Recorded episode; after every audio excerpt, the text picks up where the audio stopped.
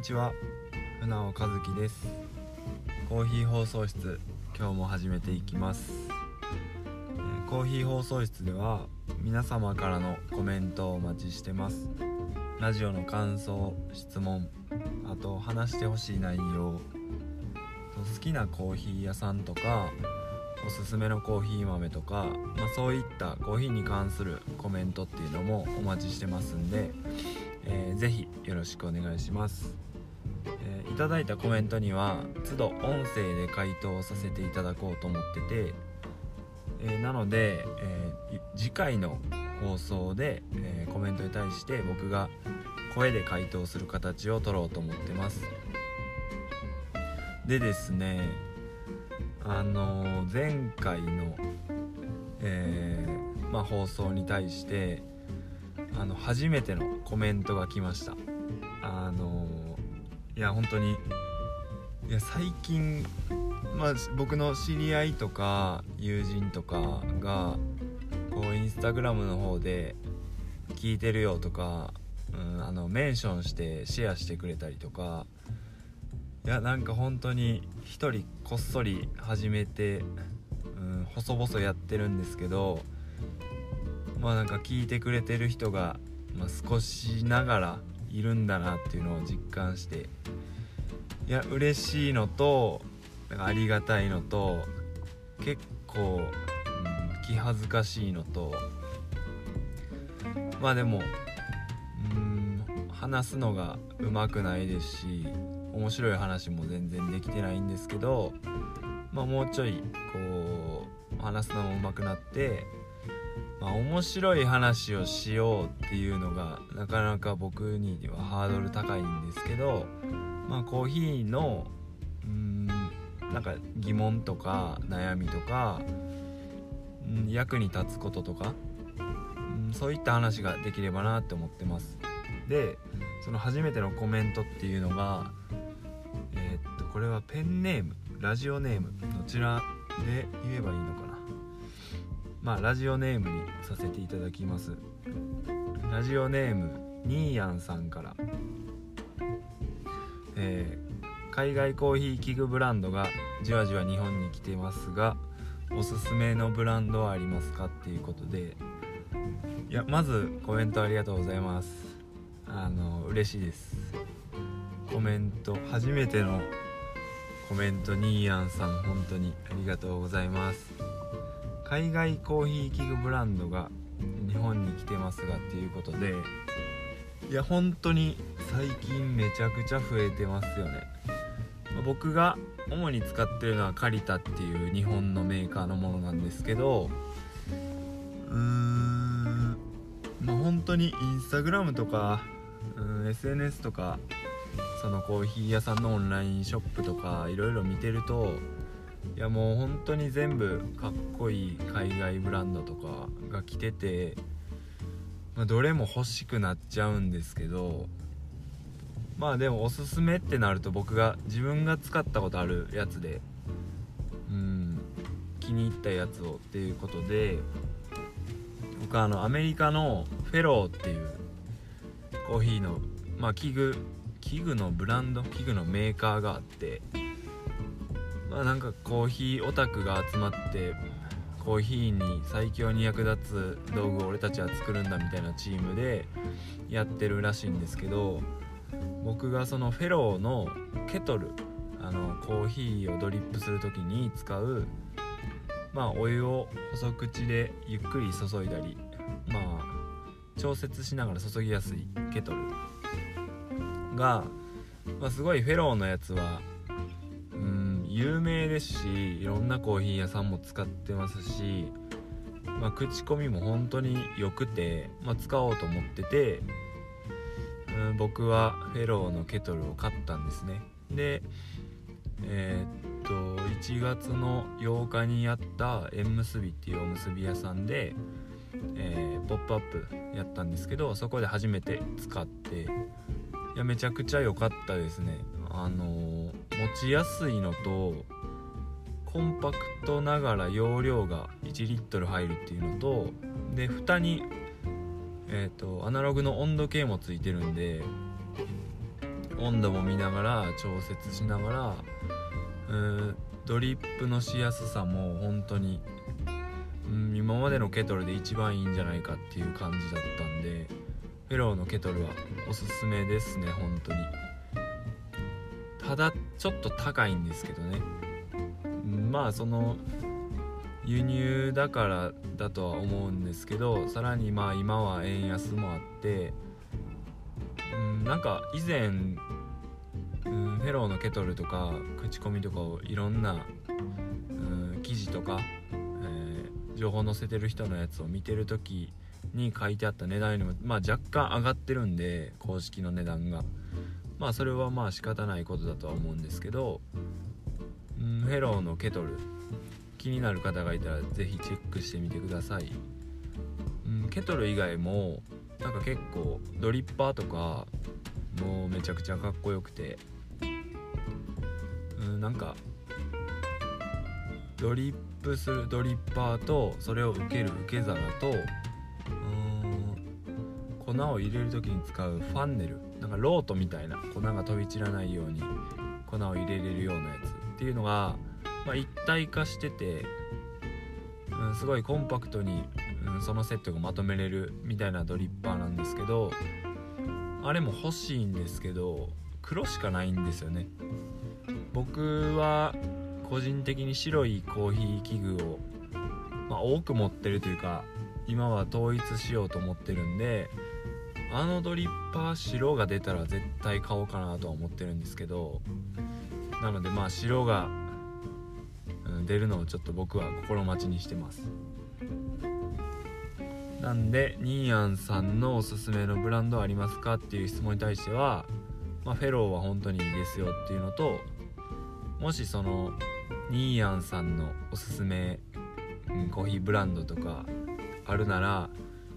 これいいですよっていうコメントも、まあ、この回か次の回あたりでコメントしていただけたらなって思ってます。このまあこんな感じで、えー、いただいたコメントには、まあ、声で回答する形をとっていこうと思ってますんでよろしくお願いします。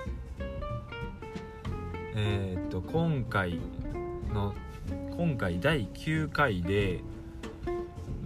今回のテーマがですね浅入りと深入りっていうテーマで今回いきたいと思ってます。あのー唐突なんですけど浅入りと深入りどっちが好きですかね？皆さん。僕は個人的には浅入りのコーヒーが好きでまあフロスクコーヒー自体が主に浅めの焙煎の豆をまあ提供してるというかっていう焙煎を心がけてるんで、まあ、僕が好きなコーヒーをうん表現してるというか僕が体現してる形なんですけどあの焙煎度コーヒー豆の焙煎度っていうのがあってまあ浅めに焼いたものがうん浅入りで深めに焼いたものが深入りでその焙煎度っていうのが一応、えーと、8つに、うん、区分分けされてるんですね。で浅めの焙煎度のものから順に言っていくと、えー、シナモンローストライトローストミディアムローストハイローストシティローストフルシティローストフレンチロースト。で一番深いのがイタリアンロースト。で呼ばれてます。でざっくりシナモンライトんからミディアムあたりが浅煎り。でミディアムハイシティあたりが中入り。でまあシティの後半からフルシティフレンチイタリアンみたいなのは深煎り。みたいな分け方だと思ってます、まあ、ただこれは結構お店によっても、うん、書いてある、まあ、それこそホームページとか記事によっても、まあ、結構まばらで やっぱり、うん、朝入りがメインのお店でこれは深入りですって出された豆は深入りメインのお店の、うん、朝入りぐらいなんですよね。まあ、反対もそうでだからこそお店のまあその焙煎士の方の、まあ、さじ加減っていうとあれなんですけどうんその人の価値観というかコンセプトに基づくものが大きいと思うんでまあざっくりこういう分け方があってうん浅入りから深入りまで8つの区分がされているっていうのだけまあなんかうんプチ情報として知っておいてもらえたらなって思ってます。で、まあ、ちょっと話それるんですけどコーヒー豆ってもともと何か知ってますかね？っていうのはまあコーヒー好きの方は当たり前のように知ってるかもしれないんですけどあのコーヒー豆ってコーヒーチェリーっていう赤い果物の種の部分なんですね。だからまあコーヒー豆って言ってますけど種なんですよね。で果物の種なんであの果物の味がするんですよ。実に包まれてまあ木の木の上で成熟してってっていう形なんで種にその多分果実の、まあ、味とか香りが移ってってっていううーん、まあ、プロセスだと思うんですけどだからコーヒー豆はもともとフルーツの味なんですよ、まあ、僕食べたことはないんですけどコーヒーチェリーもコーヒー豆自体も、まあ、ちょっと食べてみたい気持ちはあるんですけどね。なんかうん洋梨っぽいっていう人もおればなんかライチっぽいっていう人もいて、まあ、実際僕もちょっとかじってみたいなと思ってるんですけどまあなかなかアフリカとか中南米に行かないと食べれないと思うんでまあチャンスがあったら行ってみたいなとは常々思ってるんですけどでえー、っとですね皆さんがイメージするコーヒーって、まあ、多くの人は黒くて苦いコーヒーをイメージすると思うんですよ。赤くてフルーツの味がするコーヒーの液体っていうのをイメージする人は少ないと思ってて、まあ、それは日本では多くの流通しているのがその深入りのコーヒー豆だから、まあ、そのコンビニコーヒーとかマクドナルドとかうん手軽な値段でサクッと買えてうんまあ飲める。まあ飲む人が数飲む人の数が比較的多いコーヒーって日本ではやっぱ深入りのものが多くて、まあ、日本で深入りが多く流通しているっていうのは、まあ、いろんな背景とか経緯とか理由はあるんですけど、まあ、今回はそこまでは深掘りせずにまあうん皆さんイメージするコーヒーって黒くて苦いやつですよね。でもコーヒーチェリーから取った種の部分なんで実はコーヒーって赤くてフルーツの味がする液体っていう側面もあるんですよね。でまあ今回はうんその浅入りと深入りっていうテーマでどっちがいいとか悪いとかっていうのをまあ話してるつもりはなくてテーマとして、まあ、このうんまあ浅入り深入りのコーヒーについて話し、まあ、話させてもらってん僕が思うところをまあ言及していければなと思ってて、まあ、なんで僕は個人的に浅入りが好きですけど深入りが好きな方とか深入りのコーヒーに対して物申すみたいな部分は一切ないんでそこはご了承ください。で、まあ、こっからは僕がじゃあなんで朝入りのコーヒーが好きなのっていうところなんですけど、まあ、理由は、まあ、大きくは2つあって1つ目が苦くないっていう。あの僕もともとコーヒーが好きじゃなくてその理由が苦くて飲めないだったんですよ。でまあそれも好きになるまでにラテにはまってとか美味しいラテ飲むために東京行ってとかいろいろあるんですけどだから僕はそのコーヒーの苦味っていうものがまあ今も飲めますけど得意じゃない。あまり好みではないっていうところがあって朝入りのコーヒーは基本的に苦味はないんでまあ、そこがうん僕とあ僕の好みと合っている。だから、まあ、浅入りを好む理由の一個として苦くないっていう。で2つ目の理由が飲んでいてうんまあ美味しいだけじゃなくて面白いなって思うからなんですよね。それが何かっていうとその浅入りの豆ってその豆が持ってるフルーツとしての個性うん酸味とか甘みとか果実由来の、うん、香りとかっていうのが感じやすいんですよ。でまあ何回も言ってますけどコーヒーはフルーツで果物で農作物なんで生産地とかだからアフリカの国で採れたコーヒーとか中南米のブラジルとかガテマラとかで採れたコーヒーっていうのはコーヒーですけどやっぱ農作物なんで育つ場所とか地域によって味とかっていうのが変わってくるんですね。だからその違いを楽しみやすいのが朝入りのコーヒーなんでそこがまあ美味しいのもあるんですけどあこのコーヒーはこんな感じやとかこのコーヒーは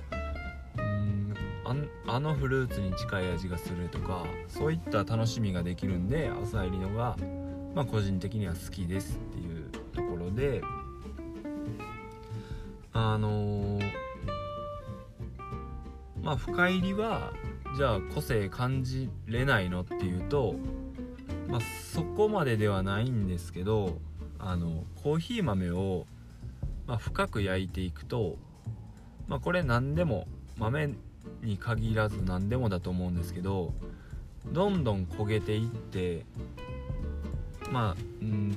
焦げていくってことは炭化していくってことなんですけどそうすると苦みと香ばしさが出てくるんですね。うん、焦げてる部分って何でも苦いと思うんですけどでその深く焼いたことによる焦げでそれによる苦みによって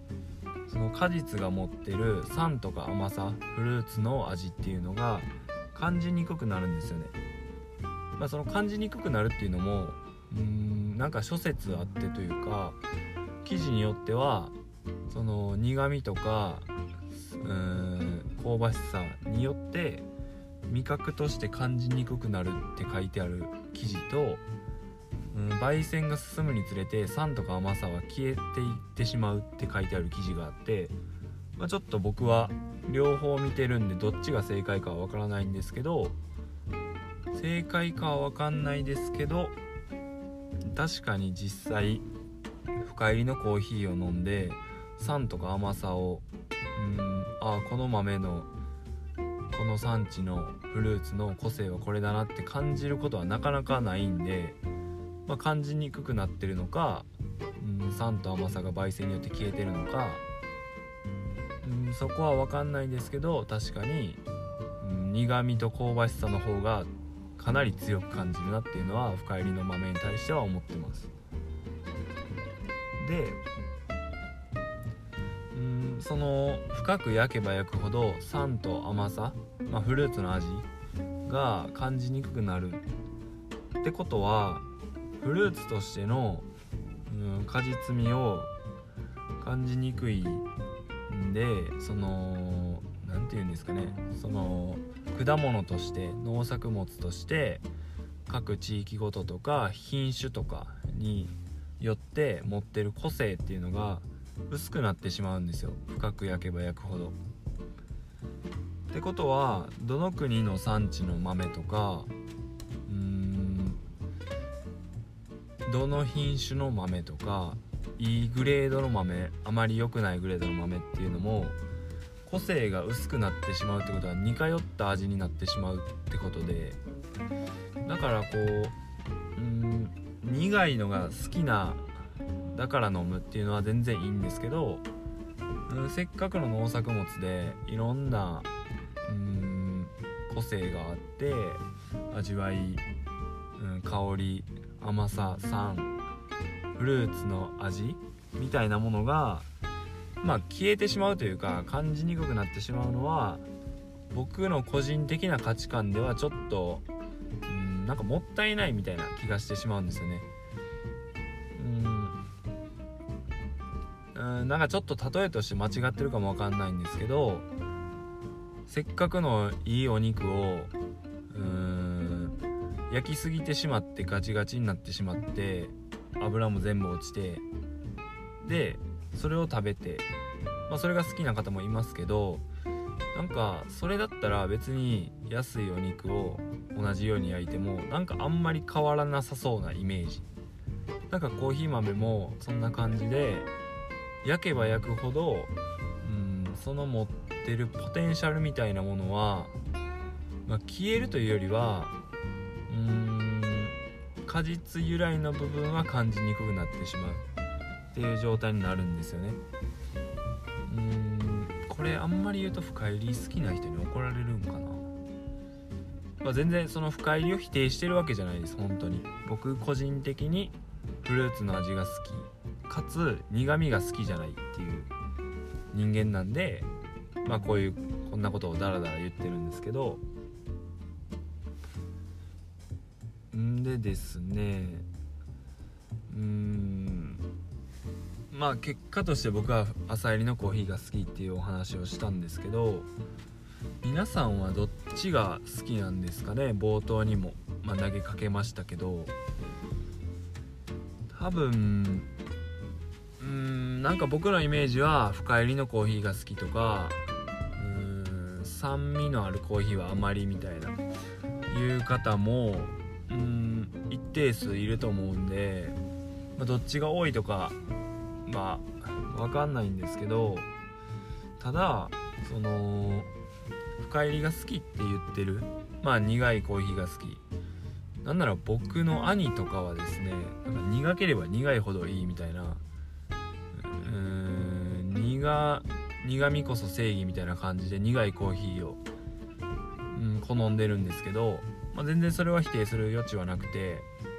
本人がそれを美味しいと思って好きで飲んでるんだから全然僕はいいんですけどなんか苦いコーヒー以外をうん知らない人も多いなっていうのも思ってて実際その僕がうーんとコーヒーが苦くて飲めないって思っててそのフグレンっていうお店で朝入りのコーヒーを飲むまでは本当にコーヒーはうん黒くて苦くて、うん、眠い時に飲むみたいなイメージだったんででまあそのイメージになってる理由としてはうんちょっとうん先にもお話ししたんですけどあのまあマックとかコンビニとか、まあ、あと結構な数の喫茶店とか、まあ、飲食店でも大体出てくるコーヒーって日本だと深入りのものが多いんですよね。だからまあうんまあ必然的にそういったコーヒーがコーヒーのイメージになるっていうのはまあ当たり前のことで。ただうーん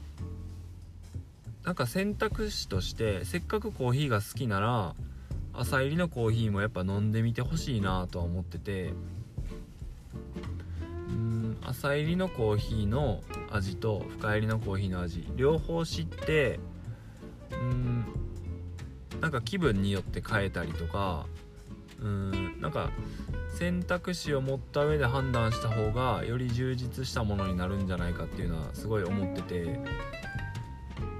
ただうんまあこれが僕がフロスクコーヒーを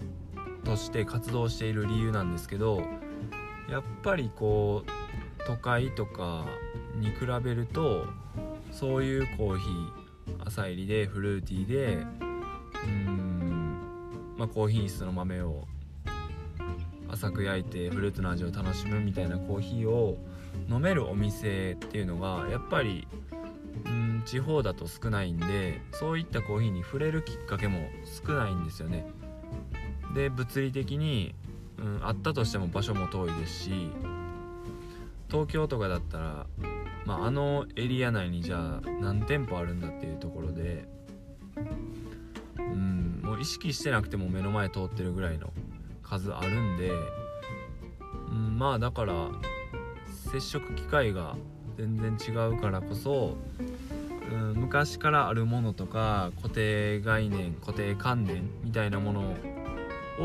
まあ変えるというか僕みたいに覆るきっかけがなかなかないんでまあだからこそ僕はそういった地方でもそういうフルーティーなコーヒーが飲める場所とかうん機械とかを作っていきたいな届けていきたいなと思っていろいろ発信したりイベントでコーヒー出したりしてるんですけどだからこそ、まあ、深入りが好きっていうのは全然いいと思いますしでも深入りしか知らない。このコーヒーしか知らない。でコーヒーが好き。っていうのはなんかちょっと寂しいなって思ってて。だから本当にうーんどっちもなんか一番はどっちも好きが一番楽しいよな一番最強だなって思ってて。うんまあ、せっかくコーヒーって嗜好品なんで、うん、趣味で楽しんで、うん、なんかリラックスしたい時とか逆に仕事もうちょい頑張るぞっていう時とか気分上げたりリラックスしたりこうそういった時に、まあ、楽しむ飲み物としていろんな選択肢を持って、うん、気分に合わせて選ぶっていう、うん、コーヒーとの触れ合い方うん付き合い方っていうのが一番いいと思ってておすすめしたいなっていう。まあ僕も、うん、もっといろんなコーヒー飲んでいろんな味と出会って、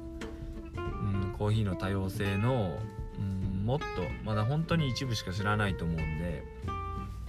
まあ、どんどん知ってうん気に入った部分とかおすすめしたい部分は本当にいろんな人にも届けれるようにしていきたいなって思ってます。ちょっと最後の方ふわふわした着地になってしまったんですけど改めて朝入りと深入り、まあ、僕は本当にうーんまあどっちもコーヒーは好きです。でも朝入りの方が好きですっていう感じです僕は。なんでうーんどっちがいいとか悪いとかじゃなくて皆さんうんコーヒーって本当にいろんないろんな多様性を持ってるんでいろんなコーヒーに触れてコーヒーをもっと楽しんでもらえたらなって思ってます。そろそろ30分。弱ぐらいになってきたんで終わりにしようかなと思ってます。えー、じゃあそれでは今回はこの辺で終わりにしたいと思います。えー、僕のやってるフロスクコーヒーでは各種 SNS インスタグラムツイッターあとノートの方でも、えー、記事を書いたりあと僕が自家焙煎で焼いているコーヒー豆をオンラインストアの方でも販売してますんでもしよかったら是非チェックしてみてください。それではまた次回の放送で船尾和樹のコーヒー放送室でした。バイバーイ。